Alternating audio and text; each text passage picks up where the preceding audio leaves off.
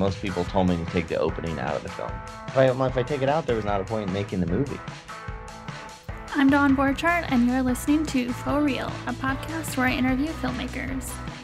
I'm actually just catching up right now, so this episode was recorded back in spring, but I'm super excited to be putting it out now. Hello, I'm Robert Machoian, the writer director of The Killing of Two Lovers. Killing of Two Lovers is a film about a couple in this period of drift where they've chosen to separate. Nikki's kind of growing as an individual, and David's trying to give her that space. I was interested in the challenge of allowing your partner to grow as well as not losing them. I went to UW Milwaukee for film school, which is an experimental film school that focuses a lot more on like artistic vision and abstract storytelling and like tactile um, like 16 millimeter films um, versus like big traditional film production.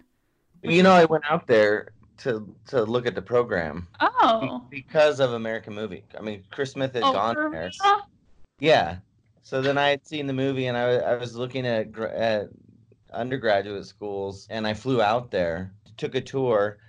I was actually really excited by that, but I had done junior college, and the fact that I had already done two years of school, the professor I met with, she was like, "It's a program that you have to start as a freshman." So she was like, "You'll you would end up having to double major because you won't have enough courses." Oh. So then it oh. would it would would have added another four years. So I ended up not going, but the the department was pretty amazing. Oh, and I, I, great. I, I kind of agree with them. It's funny that I teach photography because I got my interviews at film schools never went well as a professor because I would say this medium is like 100 years old. Like to try and establish structures is is wild, right? It's like painting has thousands of years. So when you talk about the color red, there's like thousand years of like how that red has been used to, to say something. Where film, I'm like, we still don't know. We've like established these medium close-up wides, but we, you know, in these these uh, structures. But even James Benning he talks about how sound came too early to cinema, and we we oh. didn't have time in in the visual language of just watching imagery and I agree. And yeah, it never went over. perspective. I like it. So I liked, as far as Milwaukee, I liked that because I felt like they were still acknowledging the unknown of the medium. Mm-hmm. Which I oh, it was a great school. I absolutely loved going there, and I have. I mean, I'm so happy that I did.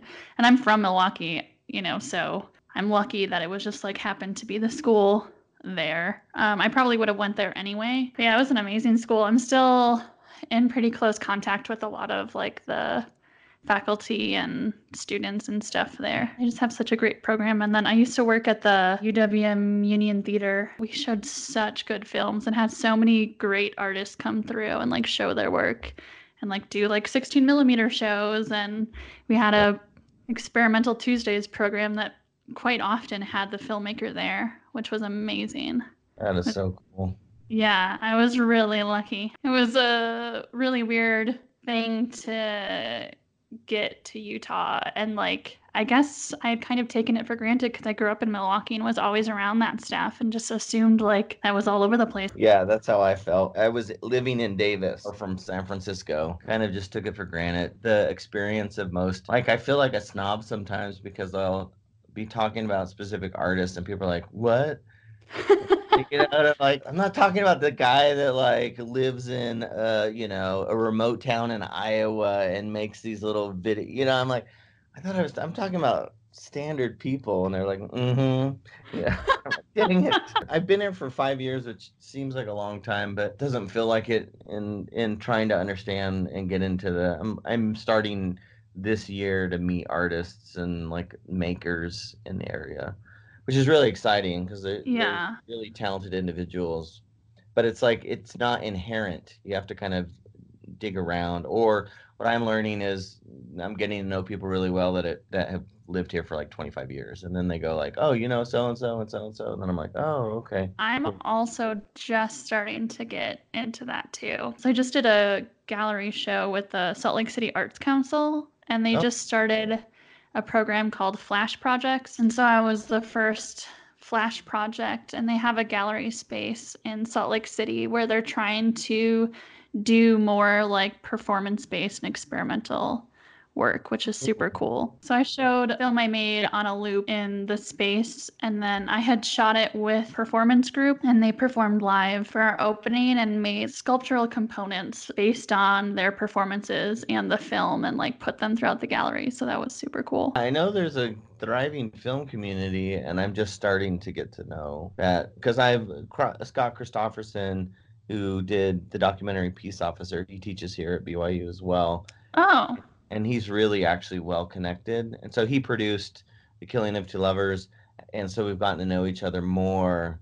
And he knows just he knows everybody. And so then I'm I'm starting to learn about all these really great filmmakers. Like I didn't know the filmmaker that did the doc on Jawbreaker like lives here. I think it's an exciting time for Utah, and maybe I'm being arrogant in the in the context of moving, but I have felt as I've been meeting filmmakers, it feels like there's something happening. That there are other filmmakers that are making great work and what I, the other thing that I think is really interesting right now in Utah is that all the filmmakers that are starting to make work here. At Sundance, I was talking to, you know, they're like, oh, so many films are shot in Utah. And I was like, films are shot in Utah, but they're not about Utah. They're mm-hmm. about, you know, like nine days. They're, they're about heaven, you know, or they're about, you know, the West. But I'm like, but it's very rare to find a film made about Utah, about Utah culture. And I'm like, that's what's starting to happen with filmmakers living here is that they're able to like explore what's happening amongst the culture. And that's really exciting for me because Moab and that whole area is really beautiful, but nobody uses it for Utah. They use it for, you know, some other idea. This is also a good conversation because I just got hired as a Utah film ambassador it's like mm. a mostly like a social media thing essentially, like shooting like behind the scenes stuff on sets and things and like oh. talking about where different films have been shot in Utah. But I'm glad to hear that perspective of it. Like I knew that, but I guess I hadn't thought that through so much that people are making films in Utah but not really about Utah. It is really cool that, that you know, it's cool that that's happening but one of the things when I talked to Virginia Pierce, I was talking about how I like to make work based off of like where I live. That has a big influence on what I write about and what I'm thinking about. And she was talking to me. She's like, "Well, what do you think about Utah having living here or lived here now?" And I said, "Well, what's interesting about living in Utah that I think is very unique personally. And I've lived in California, I've lived in Nebraska, and I've lived in Utah. Those have been the main places that I've like lived for a long time. But Utah, I feel like anyways, is constantly wrestling on some moral level with like how they feel about things to link it to your film, even in the first couple of minutes, like instantly felt an understanding of where you were coming from, with just seeing handmade quilts in two of the scenes. Were those hmm. like intentional or is that just like because it's such a thing here that they just wound up there? Yeah, it's kind of mixed. We set dress less in the because we didn't have the budget to obviously bring a lot of things in. So it was more a matter of like the location scouting and then properly location scouting. So then the result of that was obviously since we shot Kanosh, the result of it was a lot of people having the cultural things that were prevalent that are prevalent in the community. You know, it's like I didn't place things specific, but I knew by using these areas, then it would be a representation of that, that we were in authentic environment and that we were like what we were seeing from a viewer standpoint was the culture of the town. Like the first shot we see is like the wife sleeping with presumably another man in bed with this mm. quilt and the quilt just i'm assuming would represent her marriage. Yeah. and they're she's sleeping with another man under it so that was really powerful. You had talked earlier about your sense of place being important to you in other films you've made as well. Can you talk more about that? I'd been down in Kanosh to writing another project and Clayne and i have been trying to work together for a lot of years and the project I was rewriting was for him and I to work on together.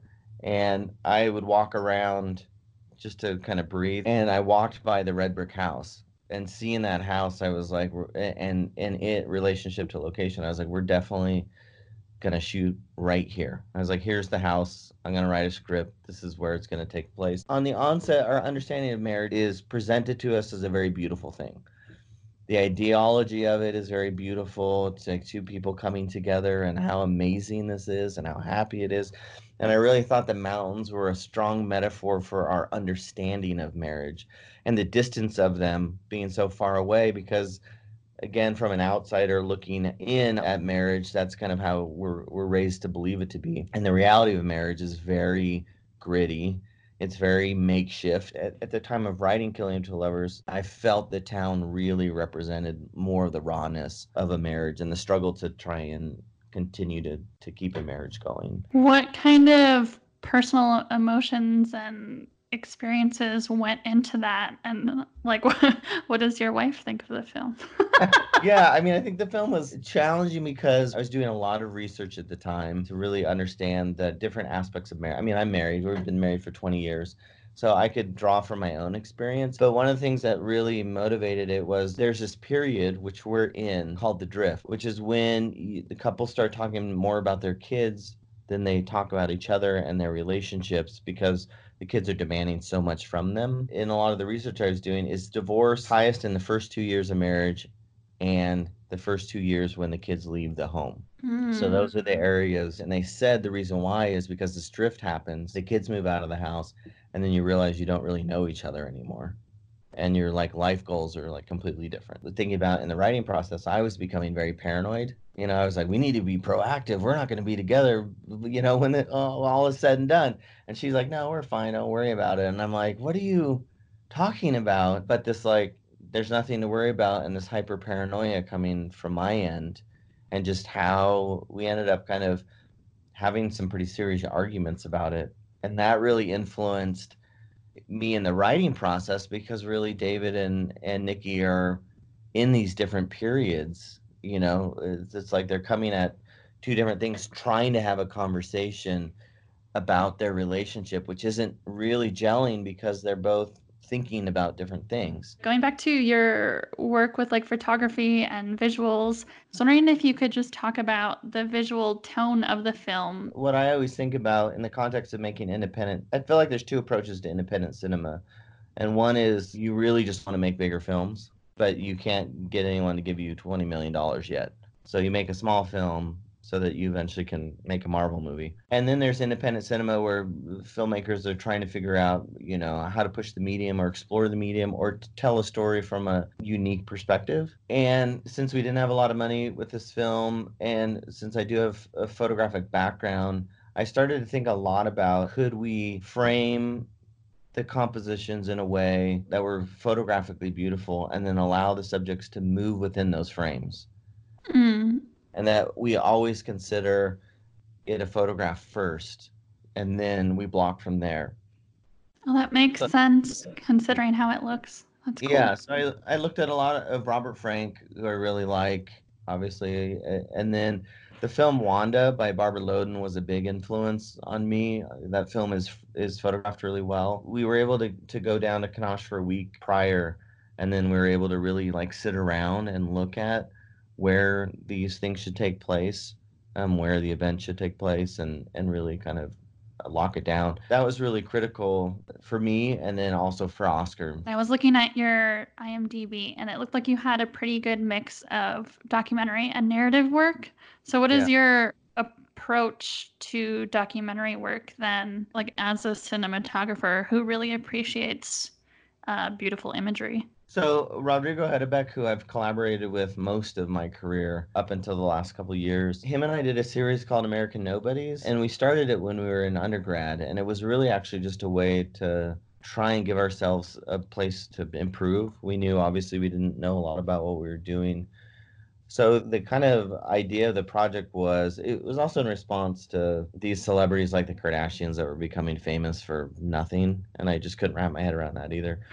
So so so we would pitch this idea. Do you know anybody that you think's amazing and would let us do a documentary on them? And then people would think about the people they knew and be like oh yeah. Like my dad for example he's like well you know that the wellburns all unicycle right And I'm just like, what? He's like, yeah.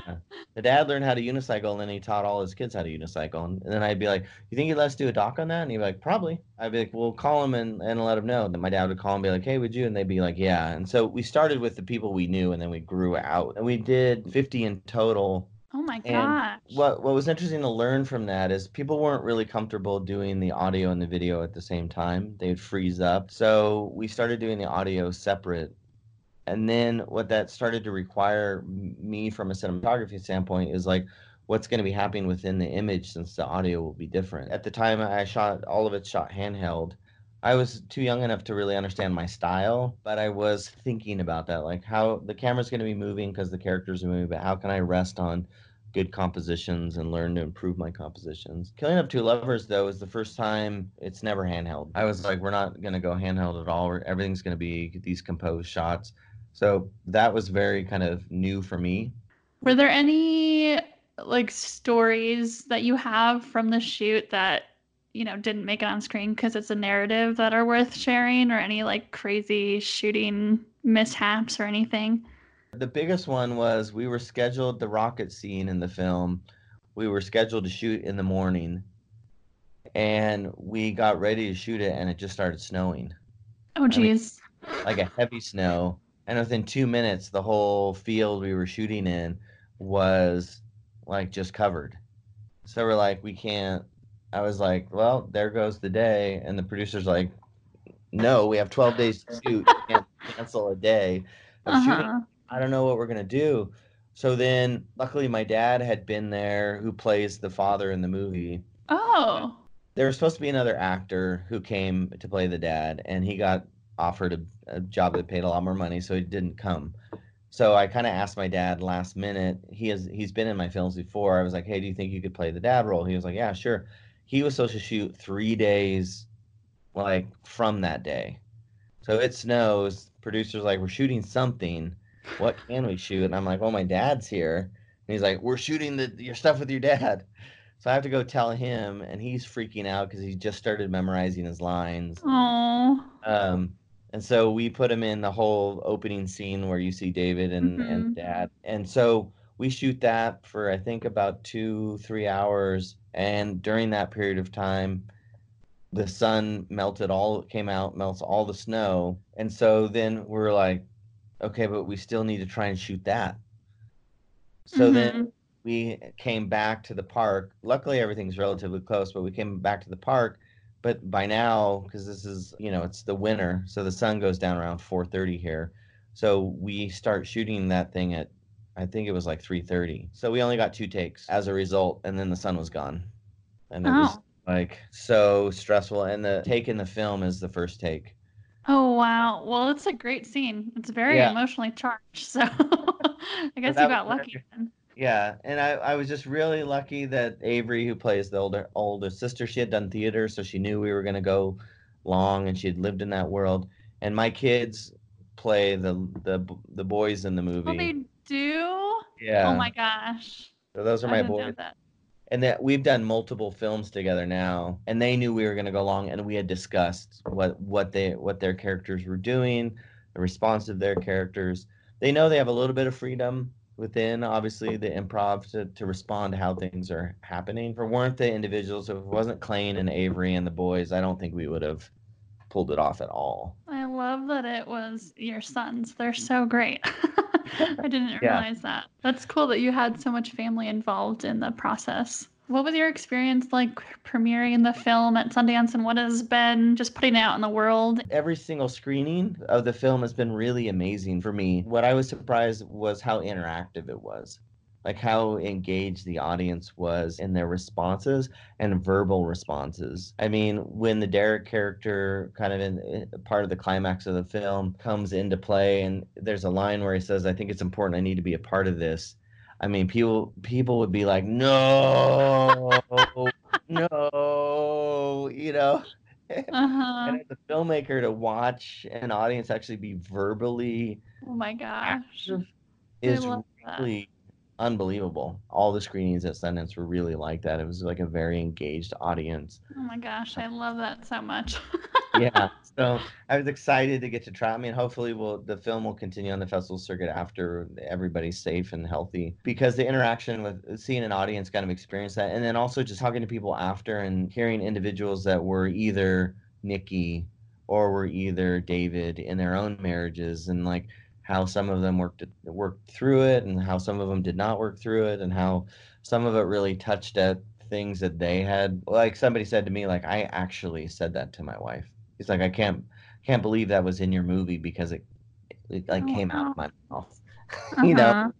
to have these individuals be like we were in these are private moments but then have dialogue that was very true to what they kind of talked about. I thought for me was a huge success. I love getting to talk to filmmakers and hearing their stories about that because it's always like a nice surprise for filmmakers it seems that people can relate so much, but I mean that's also why you all tell these stories. So Yeah, it's a super right it's a, yeah, it's a scary, you know, I make shorts also, and I always say in short Q and A's, if people don't like your movie, they just ask, they don't ask any questions. I ask the person whose movie they did like. But with a feature film, they're all they can do is ask you questions or no questions at all.